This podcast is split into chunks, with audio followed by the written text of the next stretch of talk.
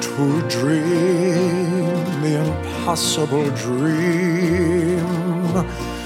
Hello, I'm Larry Stevenson. Welcome to Let Your Dreams Work, the weekly call where we share how individuals and organizations can harness their dreams to be more, see more, do more, have more, and give more. Tune in, listen with intent, and see yourself living your dreams, and relax into a state where your mind can freely create. Welcome to season two of Let Your Dreams Work with Larry Stevenson. This is our 53rd episode. We did uh, first season, 1 through 52. Now in 53, we're going to outline some changes, small changes in our look, our sound, but the same great content based on our model that you can be more, see more, do more, have more, and give more by our goals model. G O A L S stands for generate possibilities, optimize connections, act consistently, label limitations, and synergize purposefully.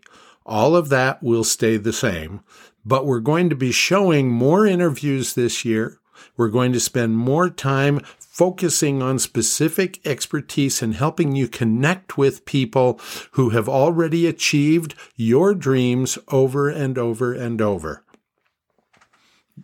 I would like, however, to start by thanking those few who of you who have stayed with us throughout the first year. And I hope that you are having the experience of seeing your dreams come true. I want to share a few that have been shared with me. One was Janelle. Janelle not only found a new job and became much more involved in the nonprofit world, earning more money and greater satisfi- satisfaction, but she also started a graduate program in public administration. So, congratulations to Janelle. We want to also congratulate Dora, who continues to do amazing things in travel, working with Shriners, and in a service capacity, she's now the chapter president of a local chapter of the world's largest women's organization and is doing amazing things to help women empower themselves and to achieve what their dreams are. So we wish Dora congratulations. We are thrilled with Brian, who has found a niche and he's improving his niche to be able to be a million dollar wordsmith to help companies come up with just the right message to become market leaders and to dominate as authority in their different fields. Congratulations to Brian. We have so many others that we could talk about. So many who have found new jobs, so many who went on trips they never thought they would be able to do. And it's just exciting to see people let their dreams work and to see it happen. That's what this show is all about. That's why I am giving this. This is part of my dream is to give people the ability to to literally be more, see more, do more, have more, and give more. I know I say that all the time, but that's because that's my passion. And, and it's not just being able to be in a better job or be better in a relationship or to be the kind of person you want to be. It's not just seeing fantastic sights throughout the world and visiting some of the greatest museums and cultural sites. It's, it's not about doing lessons or bike trails or skydiving or all the things people can do. It's not about having things. It's really about seeing your potential and recognizing it. That's what season two is going to continue to look forward to, helping you to let your dreams work. Um, in honor of this second season, I went back to Disney World. I, I, you know my feelings about Walt Disney. I had an interesting experience this time because the, the dream that he had is getting a little tarnished. Some of the consequences of COVID are catching up.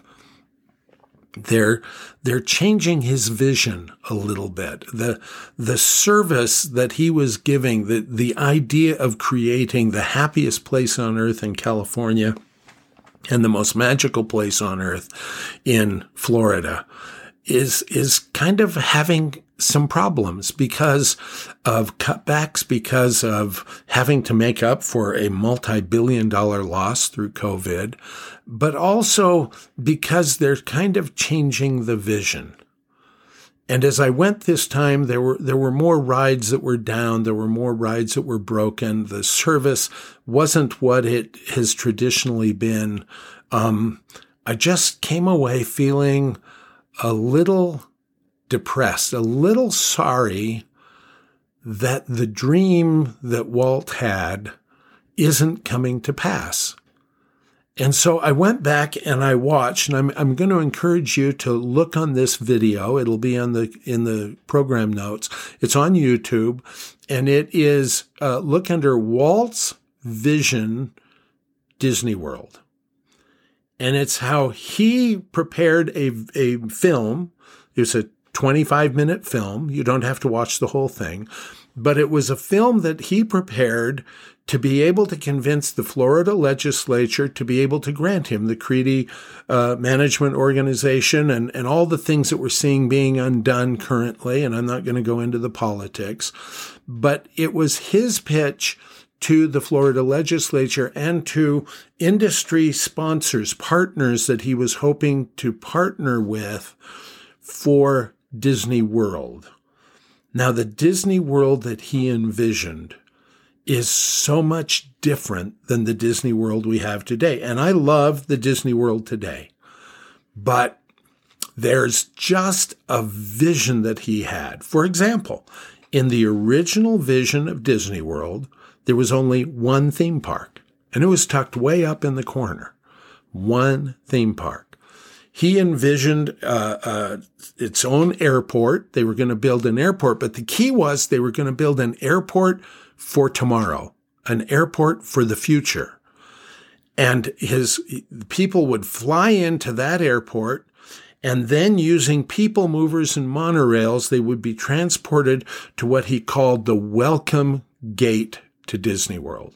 And it was a large pavilion, a large building and, and parks and things where people were welcomed to this experience. And the majority of Disney World was what he repeatedly called our experimental prototype community of tomorrow, Epcot.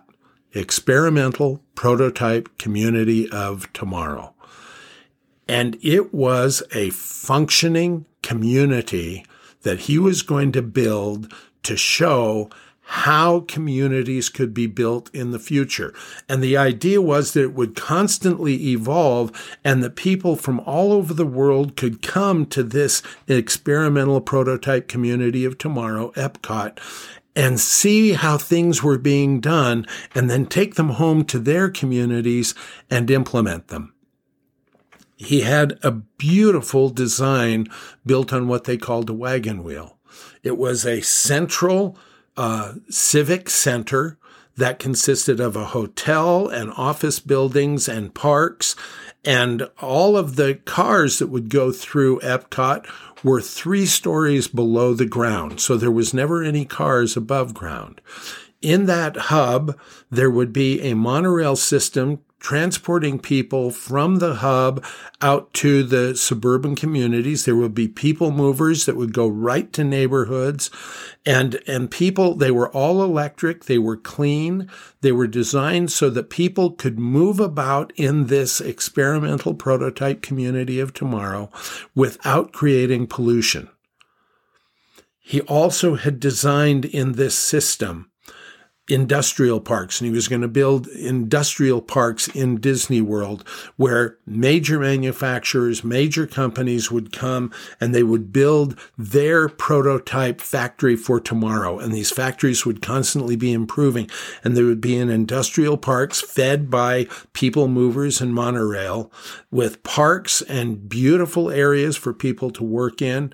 And his idea was to invite some of the top corporations in the world but especially America, to build in these places and then showcase those possibilities to the world. And that was Walt's vision. And he was working on that vision to literally the day he died. He had plans for Disney World and Epcot on the ceiling of his hospital room in St. Joseph's Hospital in Burbank, California. And he was obsessed with Disney World as he saw it. And, and I understand the challenge. When Walt died, they, they tried to look at it. They started putting Imagineers on it. And his brother Roy decided we really just can't build this. It's Walt's dream, but the price is too high. And, and this relationship between Walt and Roy was such an amazing partnership. Talk about optimizing connections. Walt Disney knew how to optimize connections with his brother Roy, with the nine old men, as they were called, with Ub Iwerks, with, with the original 33 partners who helped fund Disneyland and, and actually had their name on exhibits that they helped fund. I remember going to the Monsanto view of the world and we'd be shrunk down to a molecule and go in and learn about molecules.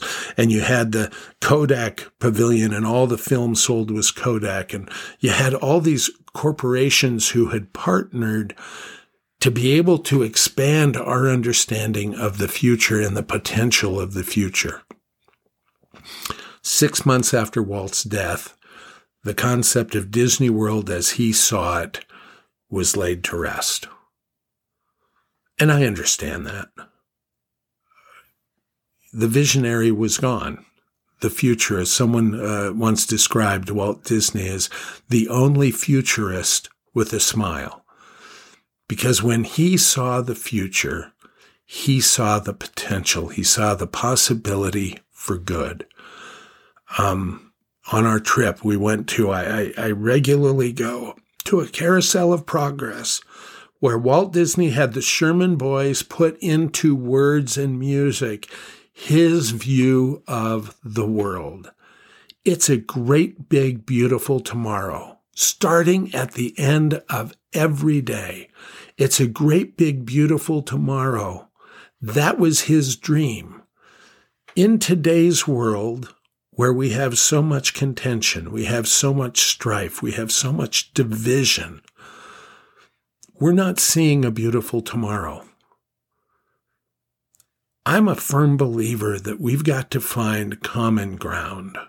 Find those things that we have in common and see a future that is not dystopian, maybe not all the way utopian, but at least moving in the direction where we are combating the ills of the world, whether it be climate change or whether it be hate and racism, that we are addressing those things that are tearing us apart and building instead those things that bring us together. Our ability to be a better people to see more in one another, to see this world with the eyes of a Walt Disney and a John Muir and a John Burroughs, to be able to do the things that a Walt Disney or a Thomas Edison or a Nikola Tesla or, or all these people who saw the future. And to be able to have lives that are worthwhile to have the necessities, yes, to keep us going, but not to excess. And then to give back to others, to lift others by helping them learn the skills that we've learned. That's the whole concept of optimizing connections is that people who have achieved dreams turn around and they help other people learn how they achieve those dreams so they can achieve them themselves. And this concept of giving more, giving more of our time, giving more of our attention, giving more of our money, giving more of our skills for the improvement of society. And recognizing that we have lots of different views of society. And if we can find the good parts of every view and bring them together into a common whole and reject the negative parts of the different views and find ways to work together, we can create a society that Walt Disney said. That's part of my dream is to create a society where people are coming together both in mind and heart, where they're living lives of a moral center and in which there is no poor. I've spent my whole life working with people to help them become mentally, spiritually, and temporally prosperous to eliminate poor. And the way to do it is that those who have knowledge cast it in to teach others that same knowledge, that we optimize the connections, and then we act consistently based on what we have learned from one another to move forward. I recognize that there are lots of limitations to making this happen. That's why label limitations is such a big part of this model. It's people have to establish the limitations they desire for their dreams, the scope, they have to set the limits on how much time they're going to spend, how much money they're going to spend, what they're going to do, what the, how many cities they're going to see, how much character they're going to develop. And, and they set those limitations so that they can measure their progress. And they've got to deal with the undesired limitations and they're going to come and some of them are very real. Hate is very real in the world. There are obstacles to coming to eliminating poverty. There are obstacles that are real obstacles to creating an Epcot, an experimental prototype community of tomorrow. Those are real but we can make plans to get around them, especially as we synergize with others, as we bring others in and allow one plus one to equal five and two plus two to equal nine, and to see the synergy that comes from people working together. And yes, there are going to be the unwanted limitations that are windmills. They appear real, but they are false. Those happen and they're deeply woven into many of us, but we can overcome them. We can find ways to get around them, illogical ways, impossible ways, but we can find the way to do it. So, welcome to season two of Let Your Dreams Work. We're going to go on a continued path of seeing people who are achieving their dreams, who are sharing their expertise to optimize the connection so that you can learn from them on how to invest in real estate, whether you want to flip real estate, whether you want to do Airbnbs. We're going to have guests that will talk about that. We're going to have guests that are going to talk about being better in relationships. We're going to have guests who are going to talk about building businesses and generating more income and revenue and building an employee base that loves it. We're going to have people coming in from all walks walks of life, including those who can share where to give your time, your talent, and your money. I hope you enjoy season two of Let Your Dreams Work. I hope it inspires you so that you share what you learn with others. This is Larry Stevenson. Thank you for listening. And what are you going to do this week to let your dreams work? To the unreachable star.